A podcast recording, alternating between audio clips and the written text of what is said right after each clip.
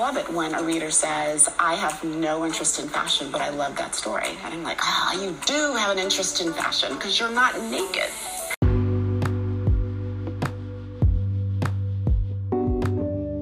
Hello, everyone, and welcome back to You Have to Wear Something. I am still your host, Nicole Briggs, and I love my amazing guests. And today we have another.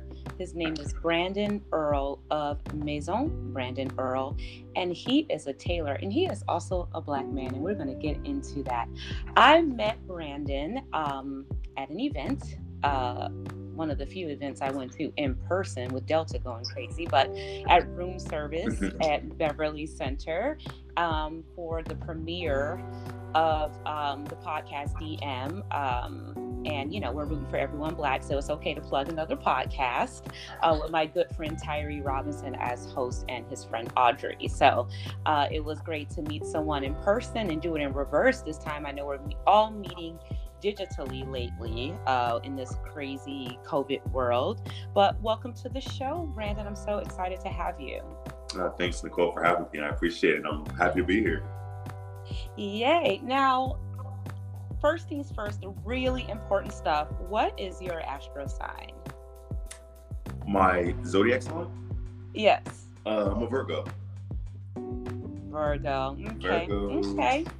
Well, happy Virgo season. Thank you. And um, that makes sense because you have a lot of different talents if i think about our conversation and being a tailor is a very precise um, skill it's it's it's close to godliness you're like a surgeon right exactly exactly Okay, Virgo. So we're gonna. Um, I'm gonna try not to make too too many too many mistakes in front of a perfectionist Virgo. Um, and uh, I was checking out your Instagram, and it is uh, quite curated, which now all, also makes sense. All makes sense, and right? yeah, black and white, um, very elusive. There's a lot of mystery. But mm-hmm. when I mm-hmm. met you, you know, you you feel pretty um, dynamic and extroverted. You're pretty, uh, you know, chatty, quick, witty. Would you say? That's so it's funny. like it's kind of like funny to to see because I was like, oh, he's like, you know, your energy is up when I met you and, you know so funny about that is that I get that all the time. Like there's like such a like contrast between you know my brand and and how I present um, tailored clothing with my uh, you know with my physical presence and how I am with with people and you know being extroverted and I would consider myself an extroverted introvert. Um, you know, I love being around people, but you know, I think that when you look at my Instagram and you look at you know kind of my brand and my business, it is it's just about that. It's really about you know being very precise and being very clean and, and very um, very focused and tailored if you will no pun intended. Yeah you know uh, you're not you know here to flex. Not at all. You're here to uh, run your business. And so let's let's let's get into the origin. Let's sure. get into the origin of, sure. of, your superpower, which is tailoring. Um, now, did you say that you were self-taught? Uh, so I actually am not self-taught. I, I would like to claim that I, I um, kind of going back all the way to the beginnings of, of the brand. Um, I was um, taught how to create a bow tie um, on a sewing machine with a pattern when I was maybe uh, 16 years old, and that is the the beginnings or the origin of kind of where I have landed today. But went to the Fashion Institute of Technology in New York um, and studied in the menswear design program, where I really got the um, the basics and um, and onto the finessings of a tailor. Um, and that's kind of where I got my start in, in, in good old New York. FIT. I mean, very prestigious, right? I mean, Love FIT. much respect to that, right? That's where you go in a in a in America. There, SAIC, if you really or Parsons, if you really want to uh, learn to design. Absolutely. Yeah. Um. So when you say 16, so I'm I'm curious because so many times teenagers. I was just talking to a niece of mine, and you don't know what you want to do. You're just really open. Like who showed you how to sew that bow tie? Like, was it a teacher?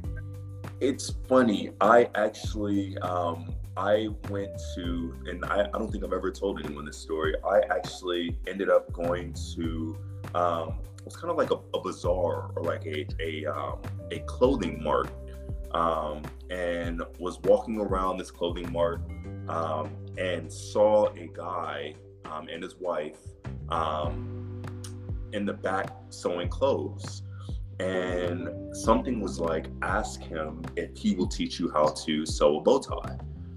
And um, I ended up asking him just kind of out of fearlessness and, you know, just kind of the goal and, and, and went up to him and said, hey my name is brandon you know i i'm i'm interested in menswear i don't know the first thing about it but um, if you would be willing to take a few you know minutes out of your day i can come back another day and you know if you could teach me how to at least just sew a bow tie or just use this machine i would be more than grateful and he obliged he and his wife obliged and uh, i was back i think the following day with you know newspaper to create a sewing pattern um, and scissors and a pencil and a notepad and, and he taught me how to sew and I still have that bow tie today. I wish I knew um, how to get in contact with with uh, with that couple, but um, that was my first foray into menswear and um, I've been at it ever since. Oh, that's cool because most um, teenagers are very shy and standoffish. Yeah. Um, so that was really dope that you just had like a spark and you were like, hey, you know what, I'm gonna I'm gonna ask for what I want, and yep. then that sets you on a path, right? Completely.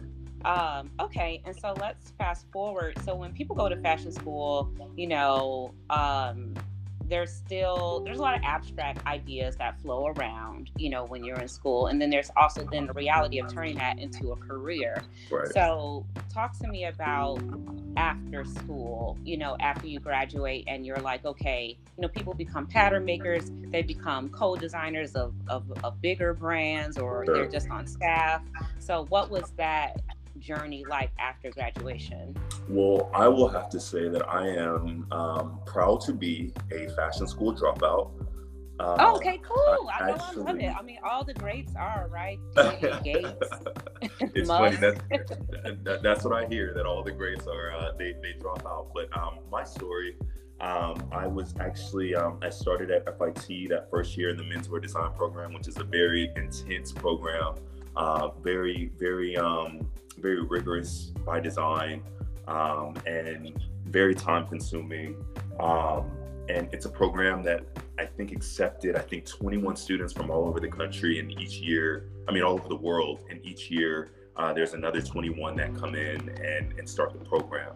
Um, and after my first year, um, actually maybe three quarters of the way through my first year, um, I started looking for um, for uh, internship opportunities and those internship opportunities um, were um, of major importance to me because I was an untraditional um, student in that I had already graduated from Morehouse College. Um, I had traveled overseas and lived overseas for some time, and I was an older um, classmate in the cohort. Um, so I was a little bit older than most of my other other classmates who were, you know, just graduating from high school.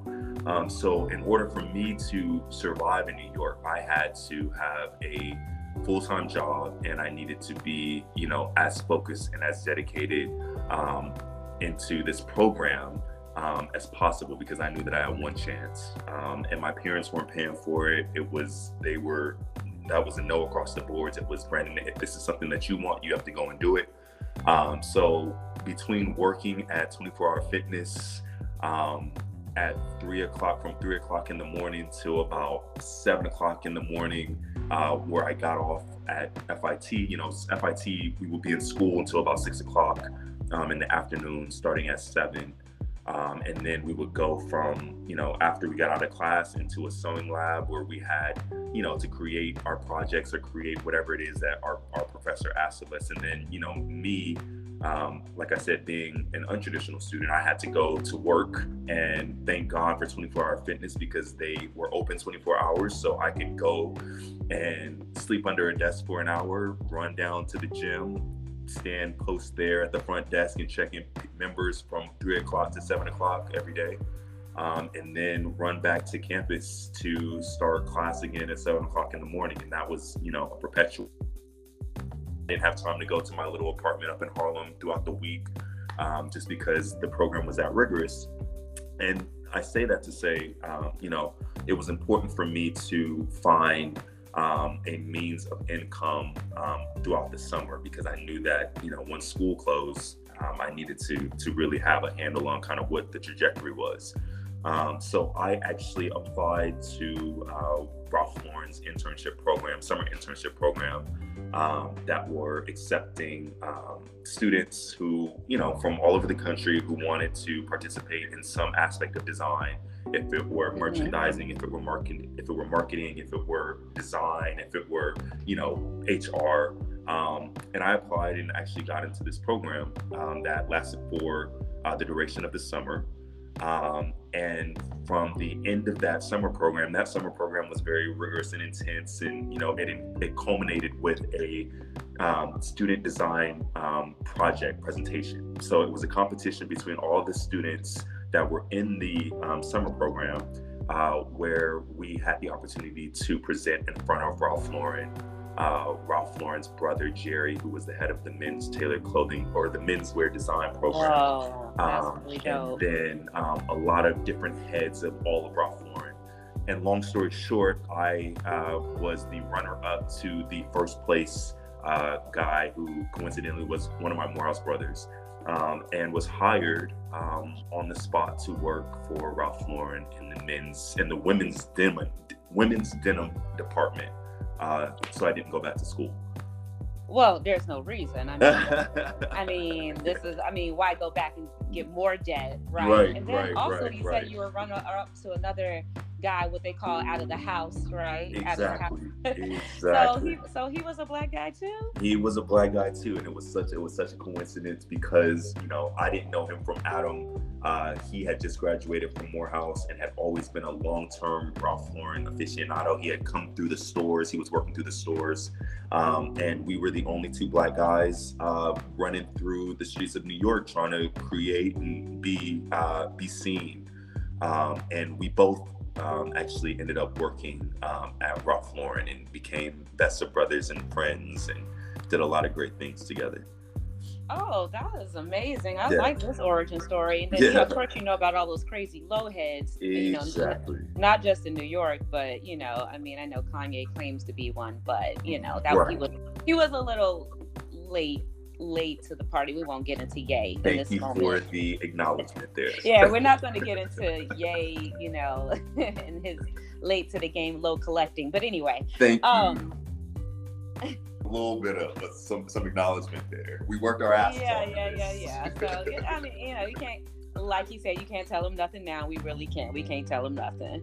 um, but uh, okay, so I love the beginning of that, and so now your tailoring. Well, you know what? I'll let you tell me. Tell me about the business, Maison Brandon Earl. So my business is um, it's a men's tailored clothing business that was birthed out of my time spent designing um, purple label and black label and polo tailored clothing for Ralph Lauren for seven years.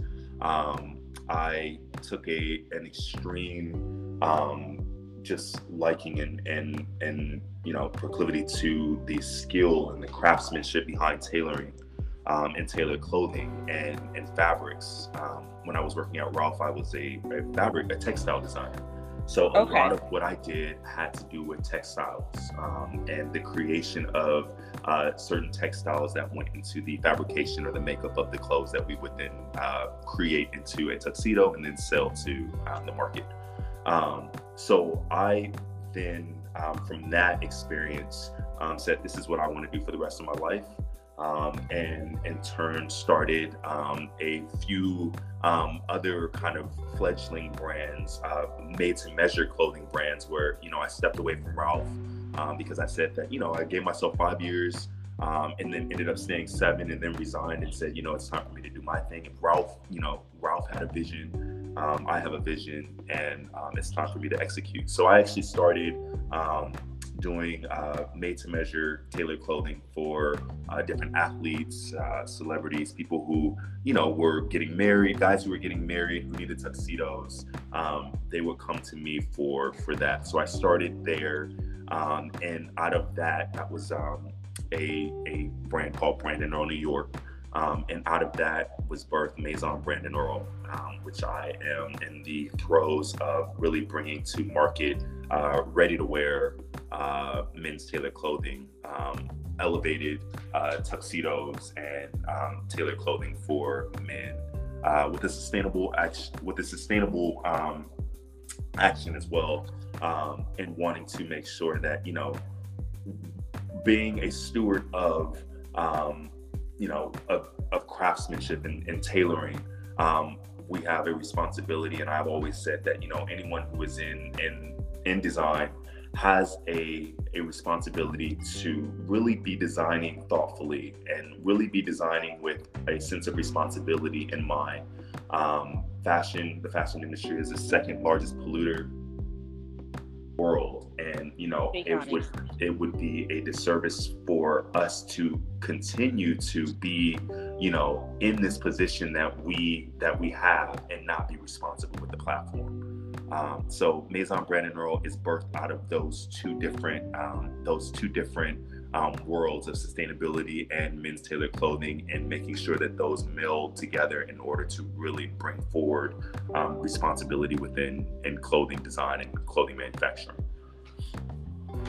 I love that. And I love the acknowledgement because, you know, sometimes when you're getting the bag and you're getting your experience, you've worked with for a luxury brand, you're like, look, like all of that, like I'm not concerned about right. all of that. You know, right. I'm a black man in America. Right. you, know? you gotta make this money. right, right, right, right. Like like I'm run me my check, you know? Right, right. Um, so I love that there's a bigger vision and a mission at hand. Um, I know, and, and that's why I wanted to interview you too, because I was like, oh, okay, okay. Like, he's not just like getting the bag and doing this thing. He also has the community and environment Absolutely. Uh, on his mind. And, and also, I think a lot of that, and I don't want to, you know, assume, but I, I find that a lot of, um, you know, alumni out of HBCUs have a little bit of a deeper sense of of pride when it comes to like community and things like that. Would you would you say so? Do do, do black students come out well touch more proud? You would say. Absolutely. You know, I think that that was one of the main things that you know I you know took pride in when I, I stepped into Ralph Lauren. Ralph Lauren as a world um, is uh, really steeped in that Americana, collegiate, university, Harvard, Yale, Princeton, mm-hmm. um, you know, higher higher rungs of, of you know education. Um, and I take the same pride when I brought Morehouse to Ralph Lauren. You know, we our our our pennant deserved to be right next to to the rest of the schools. You know, and I try to bring that every day. Um, that sense of pride and that sense of community, knowing that you know there are other uh, black guys who are coming behind me who you know are gonna are gonna step into this space one day and it's it should be okay that they are there one um, and two um, i'm a representation of those who are to come you know and i had to show and prove um, so that those doors would be open for for those who come um, come behind me um, so yes, there is a, a, greater sense of pride um, that we have coming from an HBCU, but also just you know coming from how I was raised and you know being raised in Sacramento and having a community and a village behind me that you know taught me to reach back and, and give and you know it's not just and I think that that's one thing that you might and and most people don't necessarily recognize this in my Instagram. I'm very elusive and not you know it's not me in the forefront um, right now because it's not necessarily just about me you know? It's about it's about the vision. It's about really understanding that you know it's not just about running to the bag. It's about it's definitely about the bag because the bag is going to secure the future of the business and the brand but it's also about the commitment to commitment to others commitment to you know our planet commitment to you know to a global community. You know there's a responsibility and i think that that is what has kind of shown forth um, in a lot of my education um, and just the way that I was ra- the way that I was raised, you know. Yeah, um, I want to talk a little bit about California because you know I'm from Chicago, and I always say it. By Chicago. Town. Okay, all right. and um, but I've been in LA for ten years, and um, you know you rarely meet people who are actually from California, from LA, mm-hmm. and places like Sacramento, and then you spend all that time you know, um, sharpening your knife in uh, New York, and now you're back. Mm-hmm. Um, so tell me about that whole trip, you know. And I know you mentioned going to China too, you know, but yeah. I'm gonna try to keep all the, uh, uh, the balls it, in the air, air uh, of the story that is uh, Brandon Earl. But um, you you were in New York, but you left New York. So tell me about that. Are you happy to be back and, and now continuing your business here? Is it the celebrity or the entertainment industry? Like tell me about that transition. Um, so I I will say that the transition was was definitely um, was planned and in regards to knowing um, my market, knowing you know where it is that I need to that I feel as though um, the market lies in order to create a successful business. Um, I'd always want, I've always wanted to, you know, to really learn and cultivate my craft in New York. Um, but I know and knew that coming to LA would probably be one of the more beneficial moves um, in terms of, you know, really getting the business off the ground and getting the business running. Um, so after New York, um, I, I made my way back to LA.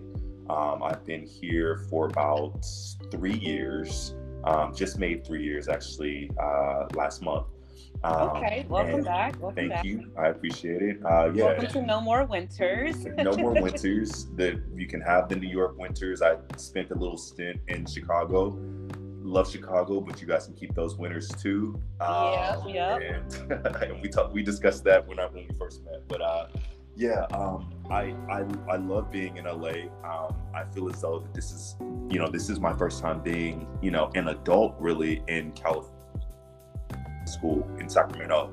Um, I left and, and really, you know, never looked back in terms of just exploring the world, living overseas and, you know, living in New York and, you know, going to school in Atlanta.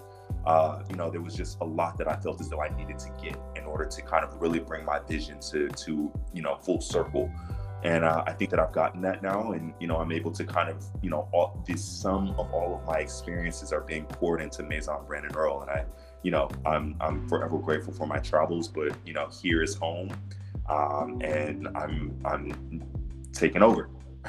ready to take yeah, over. Yeah, no, yeah, LA is really fun once you like come back and you know the waiter is offering you know five different milks at the table. exactly. You know what I'm saying? And I'm like, vegan, so I mean, it, it helps me, you know, tremendously in terms of finding food. Like, you know, New York, when I was living in New York, it was a little bit difficult because, you know, people weren't really on the vegan trend.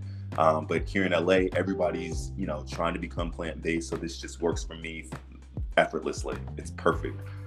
Yeah, yeah, it's easy to eat healthy. Every time you walk somewhere, it's like salad on the go go. Exactly. You know, hello fresh and yeah, vegan burgers. Yep. you know, yeah, I, I, hope you know. I tried to order that uh, vegan burger that I recommended to you, and they're like temporarily closed. Oh, I hope no. that I hope that Delta didn't get to them. But anyway, y'all, if you're ever in LA, like the beef burger at Honeybee, I, I have dreams about this burger, and I still eat meat.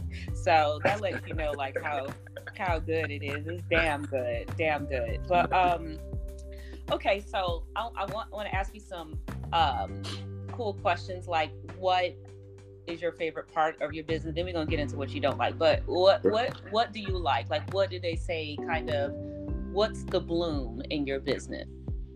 Ooh, what is the bloom in my business? Uh, the bloom in my business, um, what I love about my business is the way that guys look when they have on good clothes. I think that it's to me about um, what I deliver um, in terms of a product and a service. You know, um, my dad taught me the ins and outs of you know dressing well and and and looking the part um, and feeling good about yourself. And you know, just as much as I do, when you look good, you feel good. You're confident about moving through spaces. You know, um, you and, are.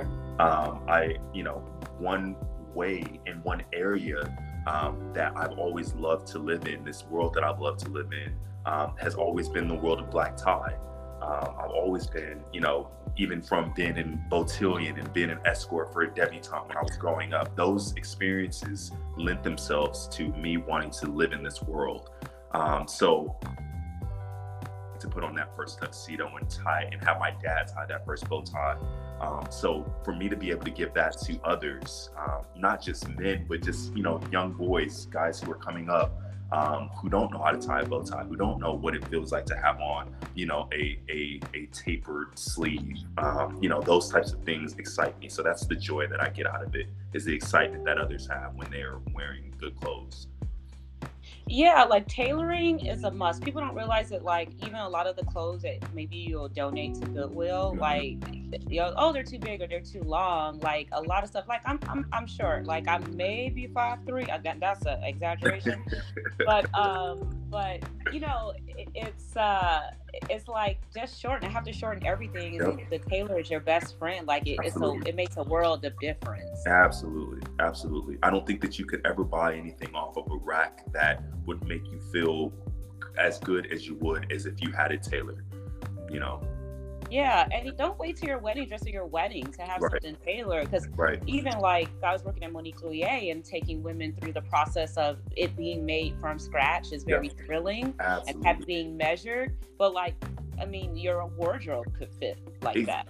Exactly, and you know what the thing is is that because we live in this this time where everything is is quick, you know, aside from fast fashion, which I don't want to get into because we can yeah, spend all day on that. We really but, gonna get into know, it. I ain't a fan either. I don't wear that stuff. I don't fool around with fast fashion at all. But exactly. yeah, that's another that's another episode. That's a whole other yeah. podcast for another yeah. day.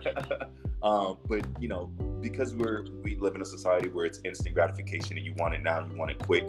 You know, a lot of people have have you know veered away from the taking time to you know really invest in yourself and invest in your clothes um, and invest in you know the way that you look. And and you know that's so important to me. And you know studying you know the, the days of couture and you know when you know Christian Dior and you know Yves Saint Laurent and all you know these houses that you know specialize in you know taking time to create a garment for you know one individual that rung true to me and that there's something so special to me about the creation of a garment um, that's fit and made for one person you know? That that garment is especially for that one person and you know if we could get back to those days i would be in heaven you know? I'm kind of an old soul when it comes to to to clothing. Um, and you know if if i can do my part in you know that even that speaks to the sustainability aspect of as well you know when you're talking about one of a kinds as opposed to mass production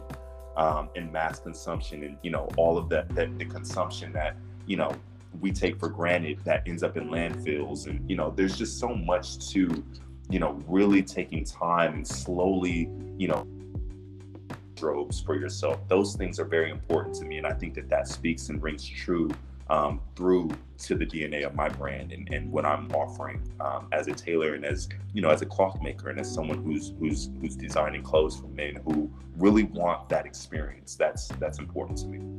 Yeah, because look, I tell people all the time I wear the same shit every day. Yep. Like I'm rotating outfits from like 06. I still have my first yep. Gucci slides from 98 yep. okay yep. so and they're comfortable and beautiful and that you know they still they still work and, and they do fire. their job right they do right. their job and i think right. that that's job know, done and, and i'll be looking great right so, and and one thing that ralph taught me was you know live in your luxury you know don't be scared of your luxury you know i have you know i have my gucci loafers that i that i put on ice but you know when i when i want to step out and i want to look nice i'm wearing them and you know if i have to run down the street in them i'm wearing them because that's what they they you you pay that money because that's what you're paying for. You're paying for those quality materials that will that will allow you to last allow those those materials and those things to last. Um you know it's funny sometimes i have to remind myself that everyone isn't necessarily as educated about costing you know when you get into luxury yeah, um, you know, they really don't know what it takes. What it takes to, to, you know, the time and those materials that are being sourced from these, you know, these these very, you know, random places in the world that create this luxury that allows you to to have your Gucci slides or your Gucci lo- your Gucci loafers for for years, and you can hand them down, and you know, there's something special about that, you know. I think so. I think so. I think it's a big difference between shopping and collecting. You Correct. know. Correct. Um. So let's get into the thorn. What's the thorn of Mhm. the business? Ooh, the thorn. The thorns, plural. Plural Um, thorns. multiple, multiple thorns. Um, entrepreneurship, um, while it is a bloom, um, it can be a thorn um, if you don't have your head on straight. Um, there are a lot of moving pieces um, that you know you're just you just have to have your head on a swivel. Um, I think that that is one of the the more um, precious pieces of a of an entrepreneur's life. Um, that you know the rose sits on top, but the thorns are kind of at the stem. Um, because you know there are a lot of things that you just kind of always have to just be prepared for you know you can take three steps forward and then you're knocked back one or two um, but then it's up to you to get back to that four and five um, in order to really kind of you know continue to to be on top of of, of the game um, i think that right now a th- um, which I believe I don't like to necessarily see thorns. I like to always see the bloom on the other side. But COVID and Delta, uh, from my business, uh, has definitely caused you know some disruptions in supply chains. Um, you know, there's a lot of uncertainty in the markets and yarns and you know production and, and textiles. Um, you know, a lot of things are changing and the way that business is being done is is changed. A lot of mills have closed. A lot of factories are closing. Um, so there's just a lot of uncertainty. Um, but I do believe to turn that thorn into you know a rose. Um, I do believe that a lot of what is happening now is going to only structure those businesses that are are kind of in the throes of entrepreneurship. We're able to be malleable um, as opposed to disrupting the way that we've always done things, you know. So we're kind of, you know, ebbing and flowing with how, you know, the waters of, of the, you know, the rough waters will take us, you know, and we either sink or swim. Um, and I think that's kind of where where everything is is right now in terms of, you know, across all markets. You know, everything is ebbing and flowing, and, and everyone's just kind of rocking the boat um, or being rocked in their own boat um, in order to really weather the storm and come out on the other side. Yeah, I was reading about Tom Ford because you know they interviewed all these fashion moguls about COVID and the future of fashion, and you know we've always had like recessions and things like that. And what he said is like, look, like in terms of fashion, we're very repressed, you Mhm. know. And I know we're in our sweats now, but we're gonna want to get back in a suit or Absolutely. we're gonna want to get back in heels because you know there's a lot of rhetoric around like I'm never gonna wear heels again. You're yeah, gonna right. be- there's going to be a time where you're going to want to put on Absolutely. that stuff. You know, like when I put on my my Phillip Lim jumper to come to that thing with you, I was like, Matt, I don't remember these shorts. Tight. I'm like, these shorts are tight on my ass. Like I do not recall. This used to be a loose thing. You know what I'm saying? Like right, right, right. so, but but you know that reminded me of you know I used to kind of wear this stuff all the time and go Mhm. places all the time, and, and I missed it. I was like, wow, I got invited to something. It was literally like a hundred things. It felt like a new closet. Like, what am I gonna wear? You Absolutely. know. So Absolutely. um, you have to wear something, that. right? Yeah, you gotta wear something. You have to wear something. Don't go to jail now. Don't go to jail, Uh, you have to wear something. nude. um, and then I guess I'll ask too, since the I think the future is bright if people would just, you know, act properly, like they have some damn sense with their mask. Right. Um, what are the seeds that you're planting? Like, what does the future look like? Ideally, what's the vision? And you don't have to share all of, you know, your secrets, but just, you know, where do you see this going? That's a really good question. Um, I think my business model is built on what's next, you know, what's to come. Um, I think that there's a lot of excitement behind, you know, if we ever and when we get out of COVID and Delta and hopefully not Lambda and Theta and Zeta and all those. But um, I think that what is to come is that there's going to be a, a, a blossoming of the world. I think that, you know, we're going to want to travel more. I think that we're going to want to do and, and go places and be seen and, and you know, and enjoy life. And I think that that is a large part of where, you know, my brand comes into play. um, is you know we're we're about to start stepping out again. You know, I think that men are going to want to start getting dressed up again. Um, I've seen ads. ASAP Rocky has an ad. I, I, I don't remember the brand. Um, it might have been I, might, it might have been Calvin, but um, he was saying, you know, it's time for you to to to step outside of you know those house clothes. Like you know, it's time to get back into the swing of things. And a large part of of of my brand is is is party culture. You know, you're getting dressed up. It's the holidays, you know. Um, it's wedding season. It's Cotillion season. You know, it's gala season. It's fundraiser season. Like we're making money. There's money to be made, you know, and people want to be seen and they want to enjoy life. And I think that parties, I think that private parties, I think you know, there's going to be a resurgence of a lot of, you know, those those those events. You know, the Roaring Twenties. You know, there's you know every hundred years things kind of come back around and I think that we're on the cusp of that. And uh, I'm positioning myself and my brand to be a part of, of, of that resurgence. So, um, you know, I don't know if masks will be around forever. I'm okay with wearing a mask. Um, you know, it doesn't bother me.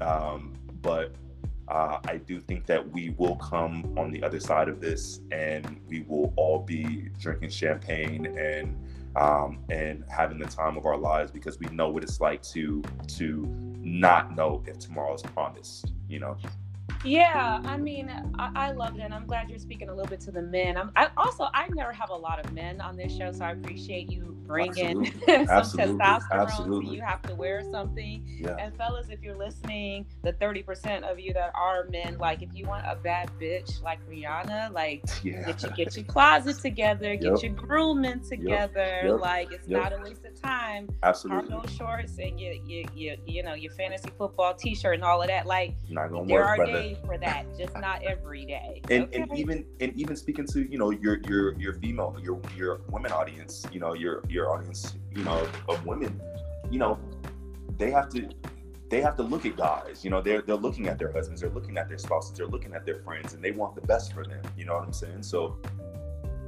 women dial into this too. Like, what are what are what are guys into? Like, what are we what are we wearing? You know, when you're you know out shopping and you want to buy you know your husband, your fiance, your groom's, you know whatever you know the male counterpart in your life, you want him to look good as well. You know, so it's great to for women to be clued into you know what men are wearing too. A lot of in you know it's so funny because the trend now is unisex. You know, women are wearing men's clothing, men are wearing women's clothing. You know, so the trend is you know, find you a find you know a, a nice white dress shirt and put a belt around your waist, and you know, and go out and, and party. You know what I'm saying? Like yeah, there's a there's a gender neutral. Like everything is gender, everything is gender yeah. neutral. You know, so it's it's important that you know everybody stay up, you know, and stay abreast on you know what everyone else is doing because there's creativity in it all. Um, and I, I want to talk a little bit about blackness, um, mm-hmm. blackness, and you being a tailor, and what some may may consider you to be a unicorn, mm-hmm. right? Um, being a black tailor, because I haven't met many. Usually, we go to dry cleaners, and it's usually like Asian owned or South right. Asian owned, and that's where we get our alterations done. Right. Um, so but I also, when I think about where things come from, when you talk about the textile market, like if you go to Africa, I mean, there's tons of people sewing and creating fabric and things like that. So it's really not that far fetched mm-hmm. that black men, women, whoever make clothing and are sewers. And right. I've been watching, um, you know, this latest competition because I like to watch the fashion competitions. Do you watch those? I like, do not. I don't. Okay. But I hear. I but I hear a lot about them. Say that again. I said I, I hear them all the time. I've been asked, like, you know, would you ever do a, a, a competition show? But not really my lane. But more power to them. Yeah, yeah. It just seems intense, and it seems like there's a lot of unnecessary drama. But anyway, I've been watching the um the hype on HBO, and what I like is I, I do love streetwear, and I do love this marriage between streetwear and and luxury mm-hmm. because I think it's a homage to Black culture and, and, you know Black and Brown kids, usually low income mm-hmm. Black and Brown kids, created all of this hip hop and you know right. style, and so I love that they have Bephie, you know, uh, as a as a judge and Offset. I was surprised that Offset knew as much about fabric and uh, production right. he does. I'm mm-hmm. very surprised, but he knows his shit. Okay. And you know, multiculturalism is a thing too. It's like people of color and then black. There's a big difference between people of color Mm-hmm. and black people. There's just a Mhm. huge difference, and we're all having different experiences in America, Absolutely. and we all are affected in different ways by you know white supremacy.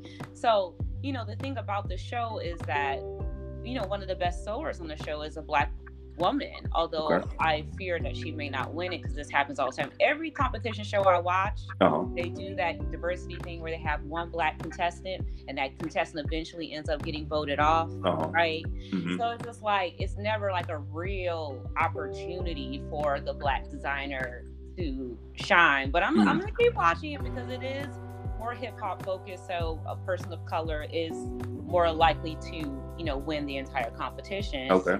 But I do love that they're showing black men and women like sewing and Mhm. and all of that. So is there an opportunity for this to come back as a trade or be more significant in our community?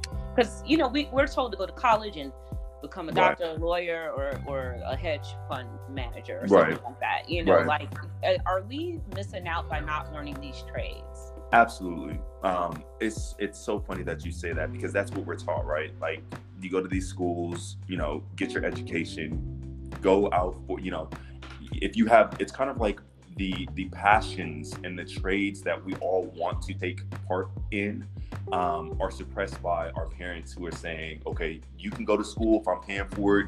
You're not going to school for this. You're going to school for that. You know, doctor, lawyer, you know, whatever it is, business, you know, that's what you're going to school for. And unfortunately, there are so many opportunities, and this is something that I learned at Ralph, is that there are so many different opportunities for um, for individuals, for for people of color to make money in fashion houses and and any different type of creative forums um, in terms of business that we don't necessarily that we're not privy to. You know, um, yes, tailoring is a dying business. You know, unfortunately, a lot of you know even back in in in um, slavery days and you know civil rights, you know, just like back in the day, black people we were forced to create our own clothes. But then what happened? You know, why why are we not still creating clothes? You know. Um, and if we are, why do we not receive that acknowledgement? So, yes, to your point, um, the show that I've seen the commercial for, um, what is it called? The the The, uh, the hype. the hype. Which, Um, by the way, that's what we call drug addicts in Chicago. Like dope fiends in Chicago are called hypes. oh so wow! every time wow, I wow, hear that, I'm like, is this a show about like drug addicts? Like, what's going on? It's a show about dope fiends. No, but um, yes, it's called The Hype, and it's on HBO Max. Okay, so it is very important um, that you know our younger generations are seeing that this is something that, and and maybe that's why I um, a little bit of a I kind of take a step back from competition shows because I feel as though yes we can be tailors and we can you know be seamstresses and we can you know we can sew forever and create but there are many opportunities that we just are not privy to um, behind the scenes. So it would be great for a show to show, you know, some kids who are interns at, you know, a Tom Ford or, you know, whatever brand um, that are actually running the business, you know. Um, I think that, you know, these skilled trades that we have, yes, I had to go to school to learn it um, because I didn't necessarily have anyone within my village who could teach me um, how to sew a bow tie or how to create clothes. You know, a lot of that is grandmothers and you know, and and if that, you know, sewing machines are hard to come by nowadays. You know, um, so I think while that is a great platform, I do think that the trade of you know sewing and and you know tailoring, it's a tremendous opportunity. Um, we just have to make sure that we're not just sewing and that we're actually talking about the business aspect of it as well. Because we can sew until we have you know all the clothes in the world but how are we monetizing that to make sure that we can continue to sew? You know how yeah, are we monetizing that so I we we, continue you know, I, you hear people saying seat at the table, you know, it's just become kind of like a goofy catchphrase, but it's true. It's like we need to be in those decision making rooms at the Absolutely. top.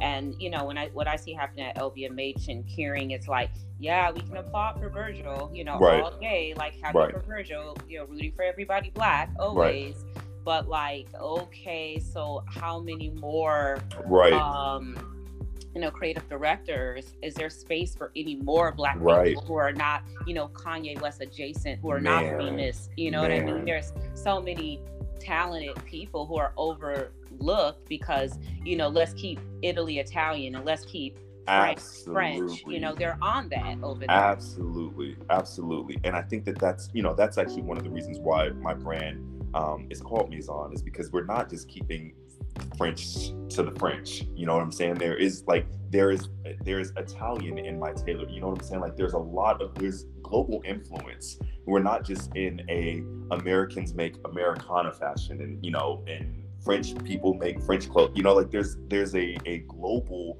um, reach um, that I think needs to be understood. And yes, me being a black man, yes, I am a unicorn, and yes, I understand that you know having a seat at the table um, was not good enough for me. I wanted to create my table. Um, and then bring those who I feel as though need to be at the table to to really amplify my voice and to amplify others' voices. Um, they need to have a seat at um, one of the reasons why I left Ralph, one of the main reasons why I resigned from Ralph is because I felt as though that my voice wasn't being heard. Um, yes, I had a seat in the room, and yes, I was sitting across from from Ralph and from other decision makers, but did I feel as though that I had the voice that I needed in order to really reflect what was happening? You know, Nina Simone says, "How can you be an artist if you can't reflect the times?" You know, so if I'm standing in a room and you know I'm being overlooked. Um, but I see that you're taking a lot of the influence from me, you know, from what I'm wearing and bringing to business meetings. But, you know, I don't have a voice in those rooms, then, you know, I need to make my own table, you know, and that's what, you know, the goal is, is to, is I'm, I'm building a table. You know? Yeah, you definitely put in your time. And I think this is what happens with a lot of Black people in corporate America and especially Black creatives and their ideas. It's like, they bring you in and they want you for a specific purpose mm-hmm. and it's always about extraction they want to extract and cherry pick what they want out of you mm-hmm. and you don't have a say so or a hand in the decisions you know about your career pathing about your development and by the time black people resign i mean they've been tired for a right minute. right right you know you're totally so, right yeah so i applaud you making the leap and you know you you gave the old college try there you know and and all of these experiences of course i tell people like i don't love working for tesla mm-hmm. you know mm-hmm. but uh, i you know you learn things and you bring it with you you know all of these experiences matter you know they're Absolutely. valuable Absolutely. Um, to have um but yeah okay well i appreciate your time and being on you have to wear something Absolutely. this was fun this was great of your time. I'm so glad. You know, any other like Black creatives, creators, I'd love to speak to them because I know sometimes it feels like the network is like we're all doing our own thing with our heads down. And mm-hmm. that's what I really loved about that event is there was a lot of particularly like black people was like, oh, okay, I just met like seven people, black right. people in fashion yes. who normally would not have met, right? Right, so right. We have to um, be there for each other, support each other, and keep uh, passing the baton. So I, I look forward to see what you're you're doing in the future. Absolutely. Thank you so much for having me. We need platforms like yours, and you know this is it's it's a blessing to be able to to amplify my voice through your platform. So thank you so much for inviting me on your show. Thank you, and guys girls, whoever, reach out to Maison Brandon Earl. Follow him on Instagram, like his stuff. Absolutely. Um, reach out to him, DM him if you are interested in any kind of tailoring. And on that note, as I always say, till next time, peace. Peace.